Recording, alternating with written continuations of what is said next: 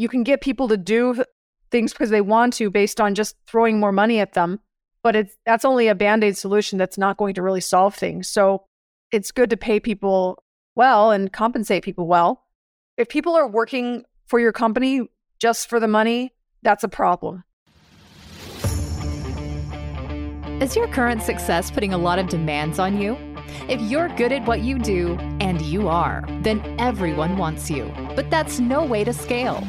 If you're delivering spectacular results, you should be commanding higher fees, working with only the best clients.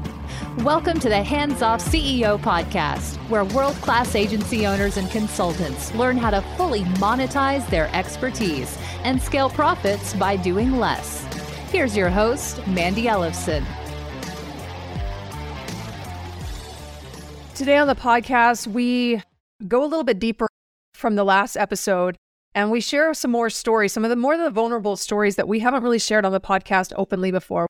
We've shared them a lot in our Scale to Freedom tribe here and there where they're applicable because within the tribe we can share things more vulnerably. But I just felt like it was a good time to be able to bring some of this out, share a little bit more of, you know, the real life benefits to be shifting your business in a way where you can really be hands off.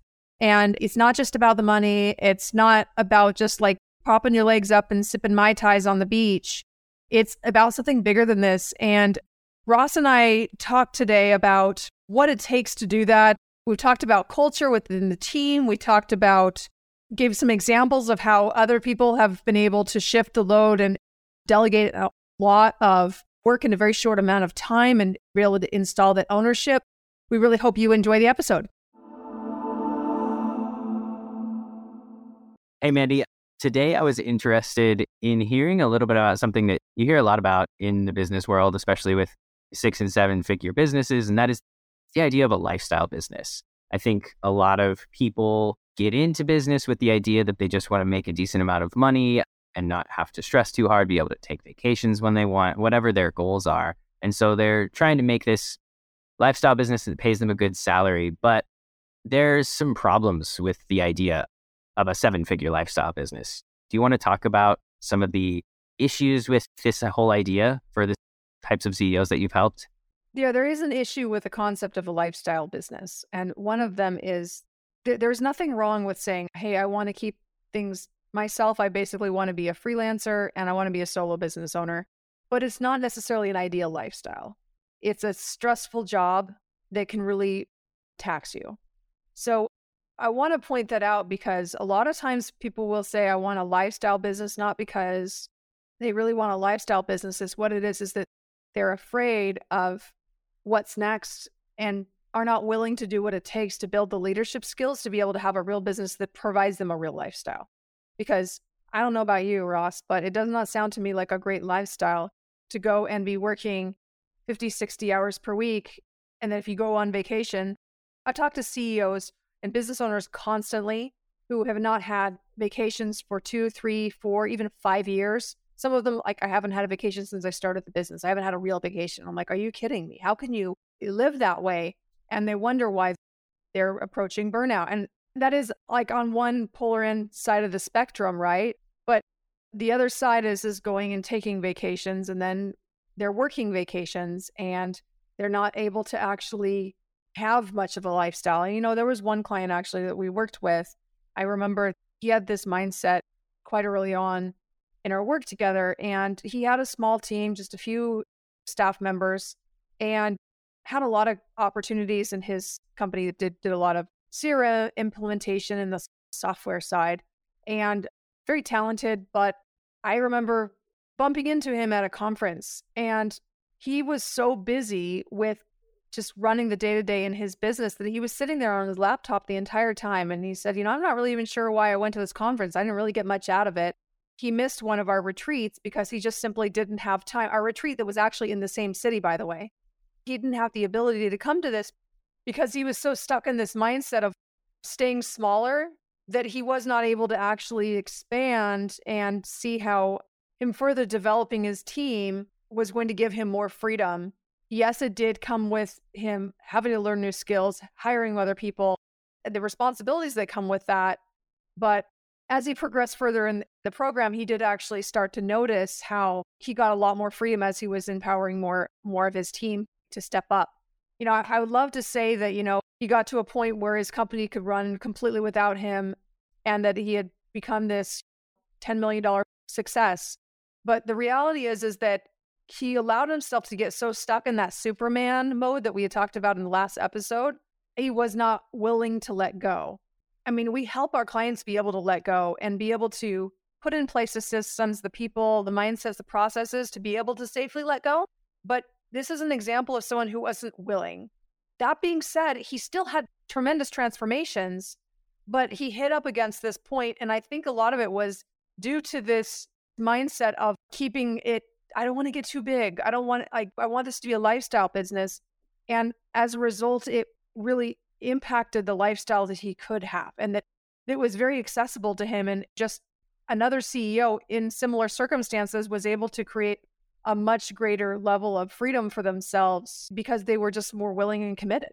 Yeah, it's almost like people want to keep the lifestyle business because in their minds, that equates to freedom, not having to manage a big team, not having all the pressure of a higher revenue company, perhaps. But they're not really free if you're spending 10 hours, 12 hours a day on your laptop. If you can't drive across town to a retreat once a year, how free are you?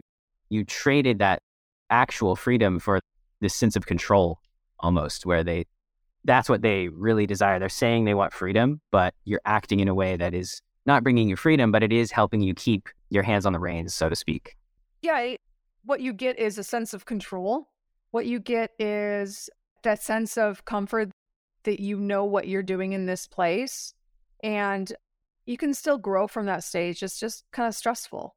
I mean, I don't want to necessarily poo poo on what he wants to do because I mean, that's the business he wants to create. That's fine. But it's capped. It will never give him the freedom that he could have if he just shifted his approach a little bit. Yeah. So, assuming we're talking about a CEO who is willing to take that next step, who's not attached to this idea of a lifestyle business as they have defined it, what is missing from a lot of these businesses that will actually bring the CEO the, the freedom that they're desiring? I think the accountability structures is something that's really critical. That's step two in our program of putting in place the accountability structures. And I know this is something that I personally, as a CEO, has struggled with for years. And what it really came down to is a mindset of me not really valuing it as much.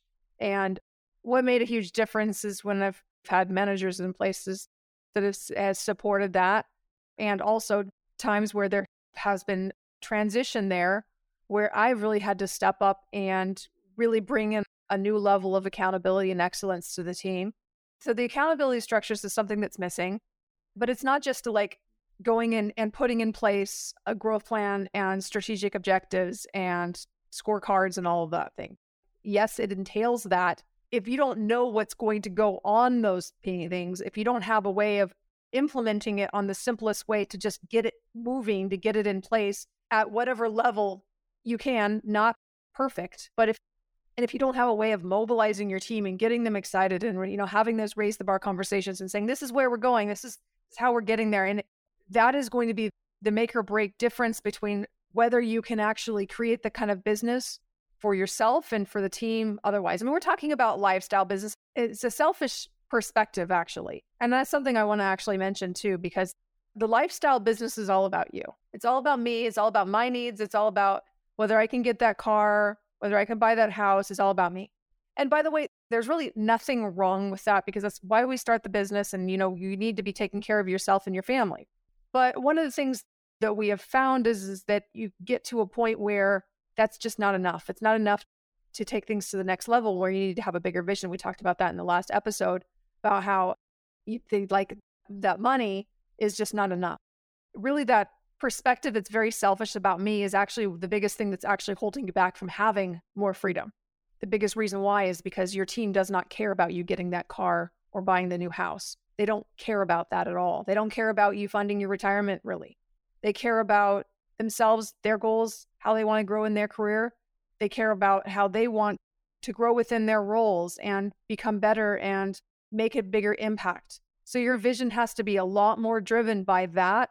And when you can immobilize a team based on helping them get what they want, then you'll be able to get what you want in increasingly higher levels. And you will not need to have your hands in all the little cracks in the business and be there to like make sure everything is being done because you'll have a team that's driving forward your business because they want to, not because you have some whip that you're cracking them with. Which, unfortunately, when you hear accountability structures, that's the approach. Yeah. One of the reasons why that doesn't work, with like the cracking the whip approach, is they're just kind of applying the same standards that they had for themselves when they were the ones doing everything and just like applying that to more people without getting that piece of why should these other people care about doing this? Why should the people on your team work really hard to create these things, make these results so that you can put a picture of yourself in front of a Bentley on your website or whatever. Our clients are not those kind of people, thankfully. yeah.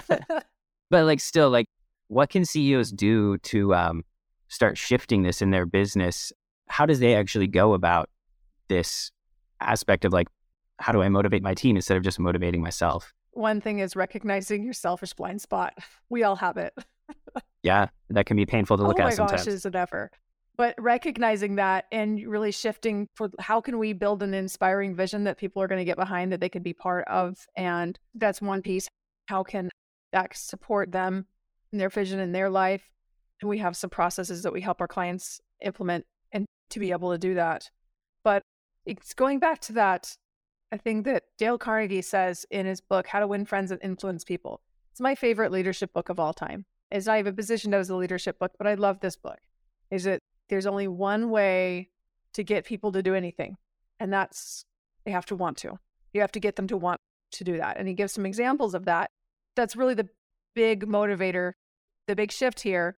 I have spoken to CEOs earlier on in our business. Some of these CEOs were saying, well, you know what? I'm paying people really well.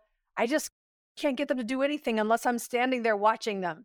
You know, they proceed to criticize the last consultant they worked with who wasn't able to make change in their company and and I quickly ended the conversation and let him know that there's no way for us to help because the problem is is that the guy's a jerk that nobody wants to follow. The reason why they're going to want to follow him and be able to work at the business is because they desperately need money. They're willing to pay more so just for people to, to stick around, you know, he had to pay at least a 20, 30% premium. And those are not people who are loyal. Those are people who are just sticking around because they're going to get paid a little bit more and they'll deal with a little bit of abuse until they get sick of it. So there is a misconception. I'm using a very polarized example of it. People who are listening to this podcast aren't jerks like that. But that's a polarized example of how you can get people to do things because they want to based on just throwing more money at them but it's that's only a band-aid solution that's not going to really solve things. So it's good to pay people well and compensate people well. If people are working for your company just for the money that's a problem. That's a real problem. And when people come into hands off ceo i want them to have at least three different reasons aside from money why they want to be part of what we're building there's got to be three things that are important to them and that's going to create a stickiness so that when someone comes and offers them a dollar or two more an hour, they don't just jump ship. Yeah. Is that something that you recommend CEOs kind of make an explicit part of their hiring and interview process or as part of their check ins, or is it just kind of something to keep in mind?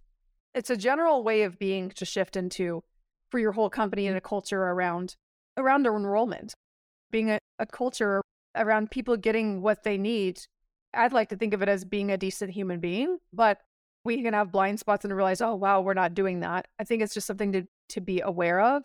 And it is something that I'm listening to. Like, for example, if we're hiring someone, here's just a little tip. Like, we're going through, and the first question I ask is, what attracted you about this position? And if they say, oh, this looks like a perfect fit for my expertise, then I might just throw them a bone a little bit and say, all right, well, you know, why hands off CEO? And if they don't have a good answer to that, if it's clear that they haven't done some research, next, I know that they're not bought into our vision. They know they don't care. I've heard some pretty interesting stories. I some people who are not bought into the vision at all, and it was so interesting. It was like night and day experience, and that can give you some real contrast in your hiring. But I think that mm-hmm. if you don't have someone that's bought into your vision, don't even consider them. It doesn't matter how good of an applicant they are. They're not bought into what you're doing they're never going to fight for your vision. They're never going to be part of it. And just keep looking. There are lots of great people out there. Yes, you're going to have to screen, you're going to have to find really good people, but it's worth your time and energy to find exceptionally good people. But I've noticed our best applicants that come in, they're listening to our podcast. And that takes a little more effort than just going and skimming the website. Yes, true. I think that that's interesting because relating it back to the idea of a lifestyle business and the idea that some CEOs are at least telling themselves that they don't want to grow because maybe they don't want to take the time to find out to sift through applicants if they need to bring someone onto their team and find out somebody who's actually going to be bought in. If they are restricting themselves to a certain level of growth and saying they don't need to go higher, they might be more incentivized to just hire the first person who seems competent and let it go at that. And that can create problems down the road. Do you see CEOs finding themselves in that position? Oh, yeah. They haven't tried, they haven't thought that far ahead with the way they hired. And so they have a team of people who are just there for the paycheck and leave as soon as they can. Yeah, for sure. And it's really easy to get into this situation too, because at times you can get desperate. You can either have a big spike of growth or you could have either layoffs or people quit, or for whatever reason, you have some changes in your business and you need to staff up. And your standards can slip a little bit sometimes when you're in a desperate situation.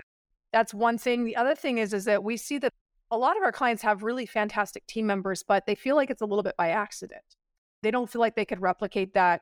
And finding that talent on a consistent basis is challenging.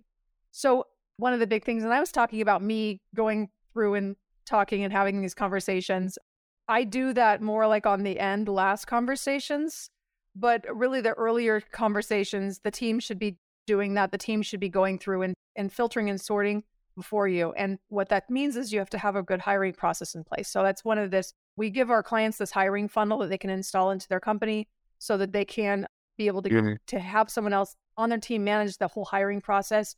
We also have some recruiting partners that do a lot of it for you. That being said, and they're pretty reasonably priced ones. And in fact, we even use some of those recruiting partners because even though we have the skills within our team, sometimes we don't have the bandwidth. So it just makes more sense to to pay someone to do some of those earlier stages and then we're doing just the last interviews after they've done the, the screening and the earlier stages in that funnel.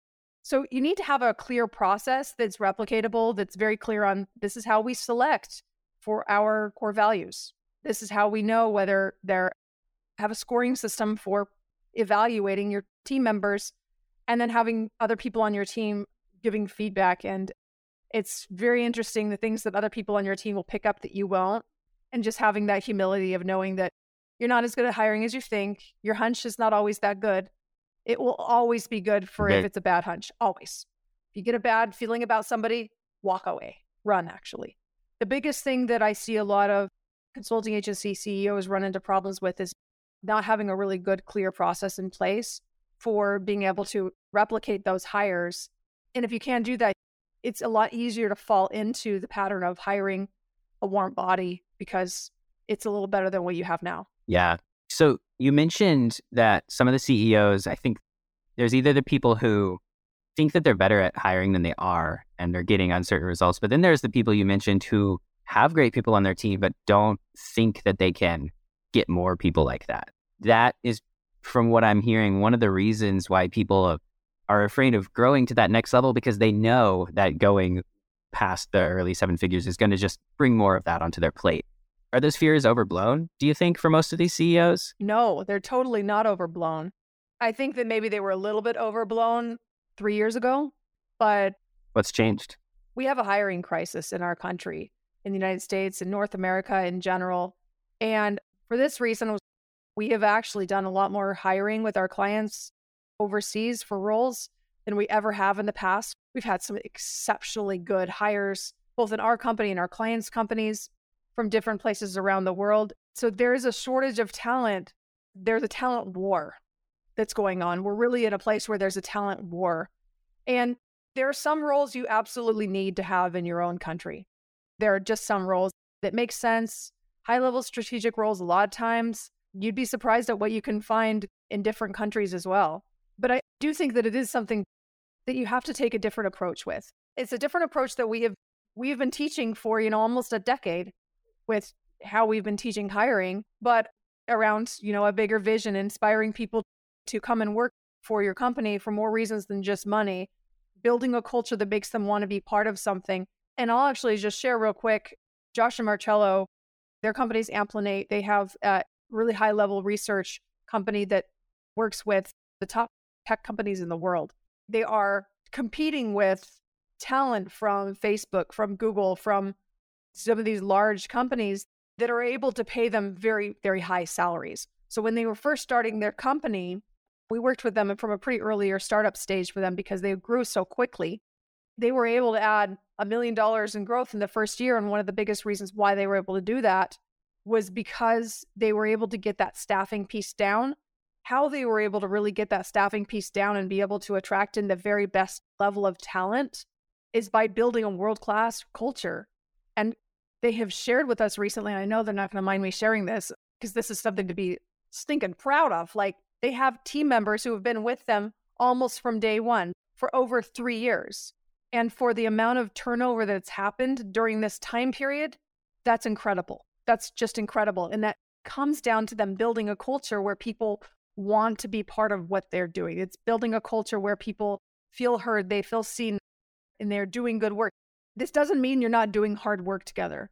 It doesn't mean that there aren't demands for the role. What it means is that you have reasons to actually move through those demands and do your best work that have really nothing to do with money.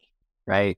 That's one of my favorite stories. I think it's episode 65 of the podcast. If you haven't listened to it yet, you should, because Josh talks a lot about how they were able to, like, from early stage startup with no funding, get some of the best talent that has really high skills that could easily get a job at a company like Google.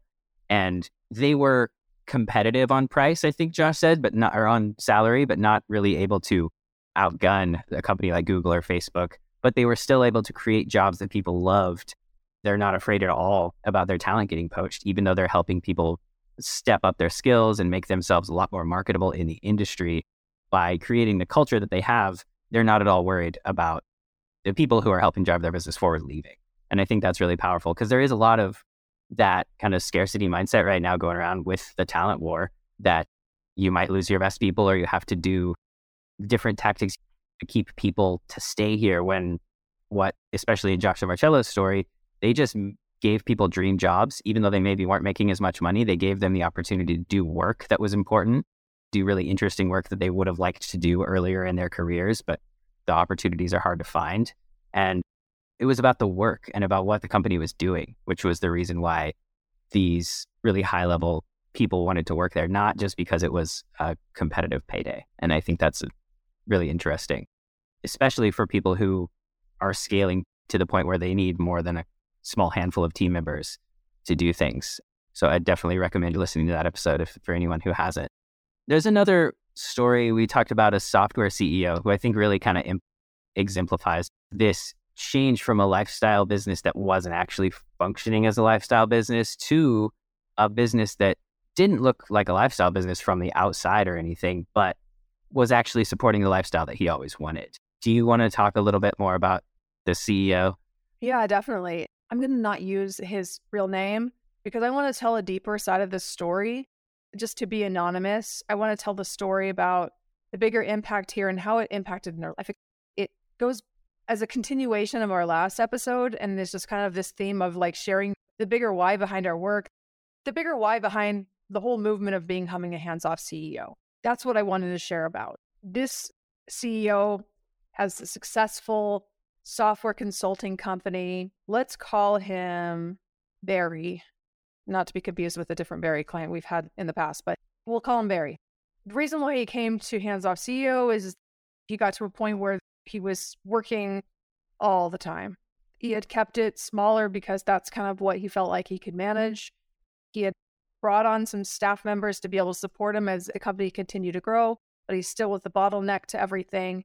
And I mean, we could talk about all the things that we did going through and making the company more sustainable. That was actually what was keeping him stuck in the day to day of the business. That the pricing model that he had had, even though it wasn't a bad fee within his industry, it wasn't creating sustainable structures within his business for him to actually step back and to be able to pay people to do his work. So one of the first things we restructured his offers to look at how do we be able to double his price point, and he did that right overnight with all of his clients, actually. Some of our clients have to go and find some different ways to up level their clients into that next offer. For him, he was able to double prices overnight. He could have tripled them. There was enough value, but he felt comfortable with the doubling it. You know, if you're looking at doubling prices, that doesn't double your profits. That can, you know, as much as increase profits thousands of percent because the extra amount of money, additional fee on the top is pure profit. So we got that sustainable and we broke that down to make it easier for him to be able to train up and develop people to do these different roles. And he was able to put these people into place. And as this was all happening, three months into this process, he shared that, okay, I am now working a reasonable work week. I knew it was bad, but he didn't share what had really been going on. He was working until one o'clock in the morning every day, sometimes through the night. And he was just holding it all together for his family. You know, he was trying to continue growing this company to, to the point he could, but at the same time, this extra risk that he's taking on, this is a lot to carry, right? Meanwhile, his wife is working too to be able to create an extra stability for his family. Anyway, he gets up to a place where three months into it, he has created some dramatic changes in his business and he was so much happier. And he said, You know what? I'm seeing the sun now the whole part of the year, I'm working so long that I don't actually go outside and see the sun. And, you know, it's really helped me with some seasonal depression that I had. And shortly thereafter, he was able to make his company more sustainable so that his wife was able to quit her job. She quit her job and then they chose to grow their family. They were able to have another baby. And it just started a chain reaction of things in his life. And fast forward 18 months later, and he had doubled his company and he had gone from working a countless number of hours around the clock sometimes. This is a pretty extreme example. Most of our clients are now working more than 60 hours per week, sometimes more. But in his case, he was was able to go from countless number of hours, doubling his company down to 10 hours per week. Another 30 hours per week he was spending on these different software products that were scalable, that were very scalable. He wanted to continue to bring to this next level. That was really cool to see what was possible with Barry. Yeah, that's huge. If not the CEOs need to think of their hourly rate that much, but like his hourly rate went up hundreds of percent over those six months. He's just so much more effective. And I can only imagine. I was never the type of student in college to pull all nighters. I maybe did two in four years. And they wrecked me and I was 19, 20 years old. I can only imagine what working like that consistently yeah. over time would do to you, to your mind, to your body, not seeing the sun. All of those things are really huge.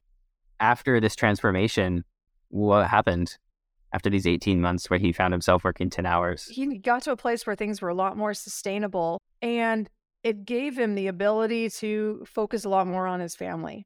I checked back in with him a few years later one of the things he shared with me is, is that, and this is why I'm sharing this anonymously because it's pretty personal. He said, Something I didn't tell you about is that we had a daughter, a little girl, she was around four, who had a, a very debilitating illness. And he was able to spend extra time with his sweet daughter before she actually passed. And I actually hadn't thought about this until now, but can you imagine what this would be like, though, for his wife to be able to spend her time 100% with her children who really needed her at that time and who really needed her at that stage with the kind of health issues that they were dealing with with their daughter. That's huge. If he hadn't done this work in his company, his wife wouldn't have had the opportunity to stay home and he also would have been chained to his computer the way he was before. And I can only imagine what it would feel like to have that happen, but regret not being with her more. I mean, it's going to be incredibly hard no matter what. But if you can't even be there because of your business, that's not a lifestyle business in any sense of the word. These are some of the examples where I have felt like there were some of these connections that were made that were just kind of meant to be connections, that their lives were changed so impactfully with work that just needed at the right time. And I wanted to share another example of this too, actually, as we were going through this. And this kind of piggybacks off the last episode. But this is an example of where Barry had a company that was relatively small. I mean, he had a few staff members, but I want to give an example of a company that's larger than this. We'll call him Finn, not his real name. but his company was at 3 million. So, relatively large company. He had at least a dozen team members and still was very much involved in the day to day business. The company was very much dependent on him. And he was referred over by a colleague of mine who knew that this was one of our areas of expertise. And the reason why, and his big why for why he needed to get out of his business, is that his wife was actually diagnosed with breast cancer. And he needed to be there with her to support her through the treatments. Also, you know, just that time is priceless. You just don't know what will happen next. Thankfully, she has been in remission and she has been able to maintain good health. But you can have this happen as companies are larger as well. Even with you can have a lot of team members, it's just there could be more people to manage, more people to oversee and make sure that they're doing the right things.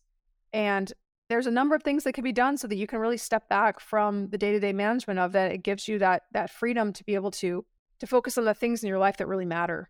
I will be honest, when I hear stories like this, and in Finn's case, I had a first conversation with him. When he shared that with me, I remember having this feeling of a pit in my stomach because I was like, we can't screw this up. This is too important. It's a little more pressure than I want to make more money. But at the same time, I remember just feeling like there's a way that we can help him and with a way that we can help his company, then we'll just give our 100% and know that basically know that God's going to support us to make it happen because it's important for him in his life that situation is a theme that happens with a lot of businesses at this stage, whether or not the CEO is thinking of themselves as a lifestyle business. But if a business is going to really support your lifestyle, it has to be able to support you through these unplanned emergency periods. And I think a lot of businesses, especially businesses where the CEO structured the business as a lifestyle business, I don't want a bigger team. I don't want to grow beyond a certain point because I want to be able to handle it. Those businesses they are some of the least prepared to like actually support you through a difficult uh-huh. period in your life. If you need to take two to eight weeks off with no notice, I think your typical high six figure, low seven figure lifestyle business might be completely broken if that happened. Whereas you're giving CEOs the tools to support their lifestyle in a much fuller sense, not just like, here's the stuff I want to buy and here's how much I want to work. Right. One of the things that I, I've seen a contrast in this too where we've had CEOs that have come to us after the fact, after something big like this has happened. And what's gone on is the company goes through this very hard transition where they have to be out either dealing with their own illnesses, their family illnesses, things that you need to focus on the most important things. I've seen how the company just spirals down to the point where there's just really not much there. I say, well, what can you do? I'm like, well, there's nothing we can do here because you don't really have much left to even work with and you waited too long. In some cases, I'm not blaming them because you don't know these things can happen. But in other cases, there are a lot of things you can do to prevent it, but it takes being able to focus on what's important in the business so that the business can take care of everyone in it, including the CEO.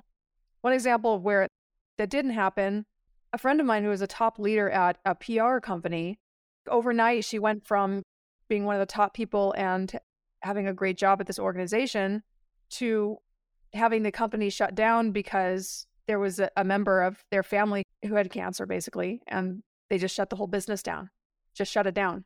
Contrast that to we have a client who not very long ago less than a year ago started down the hands off ceo path and was able to get his team in place really running everything as business including delegating out sales. So he has actually gone through every single one of the exits in less than a year. Some of exit one had actually been done, but this is someone who's just had the focus and willingness and some pieces already in place to build on already.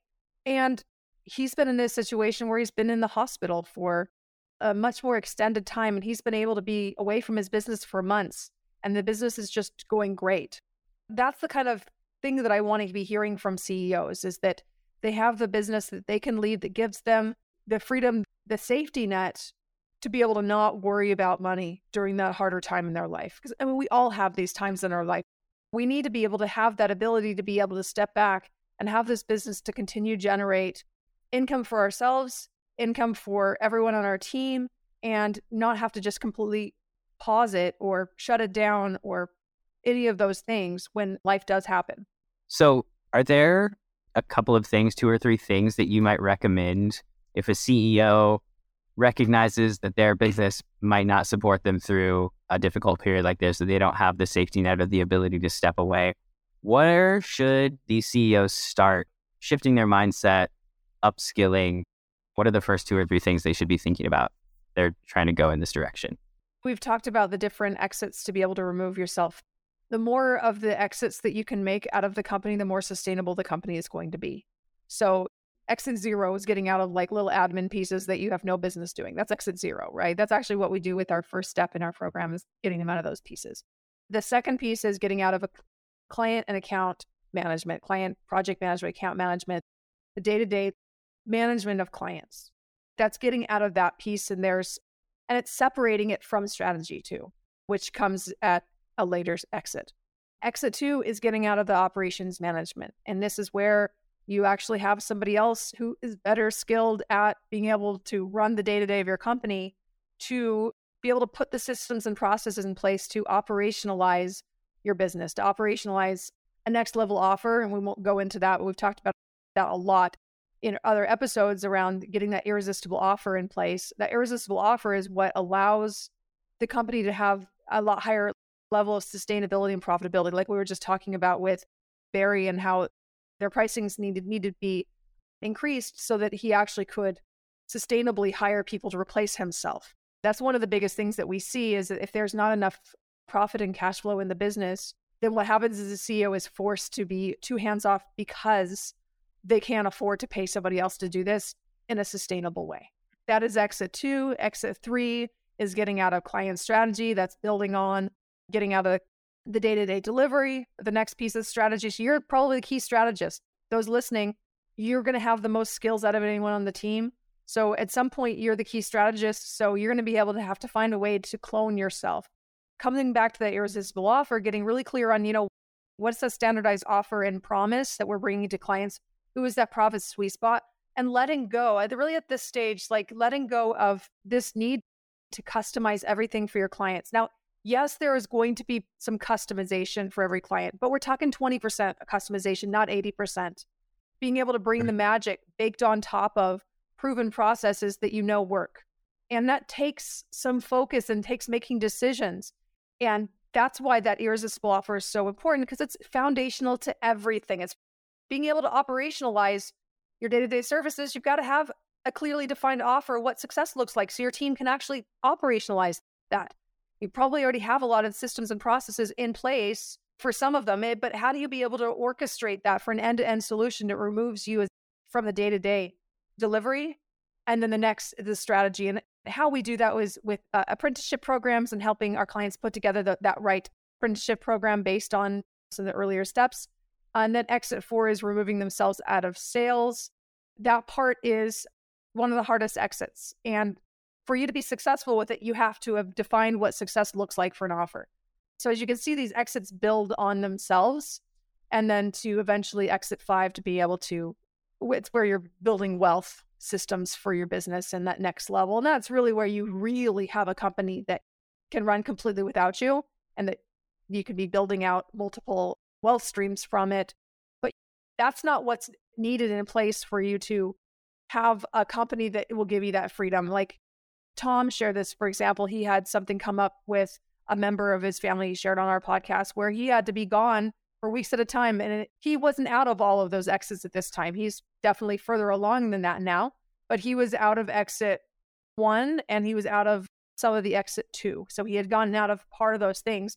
And his team was able to run his business without him for a matter of, of weeks, nearly a month. And doing that is what allowed him to be able to double his sales on top of that in, a matter of six months. So they go hand in hand. It's not just about the lifestyle. The same things that are going to give you more freedom in your business are going to give you the ability to generate more growth in your business in a way that is not tied to you. And the reason why you can generate more growth in the business is because it's not directly tied to your time. And that's how you remove yourself as a bottleneck to growth and it allows you to create that next level lifestyle that you really want and the reason why you started the business in the first place. Yeah, that sounds great. So I hope that this was a valuable episode for you. Thanks so much, Ross, for these great questions and the way that you've been tying in some of the past episodes that we've done. You've got such a good memory for the number of episodes. Thanks, listeners. I would love to hear what what are your thoughts on this? Have you ever gotten into that lifestyle trap in the past? And what did it take for you to get past that? I'd love to hear your comments, your suggestions, and if you wouldn't mind going and leaving us a review over on your favorite podcast player. Thanks so much for listening in and have a fantastic rest of your day.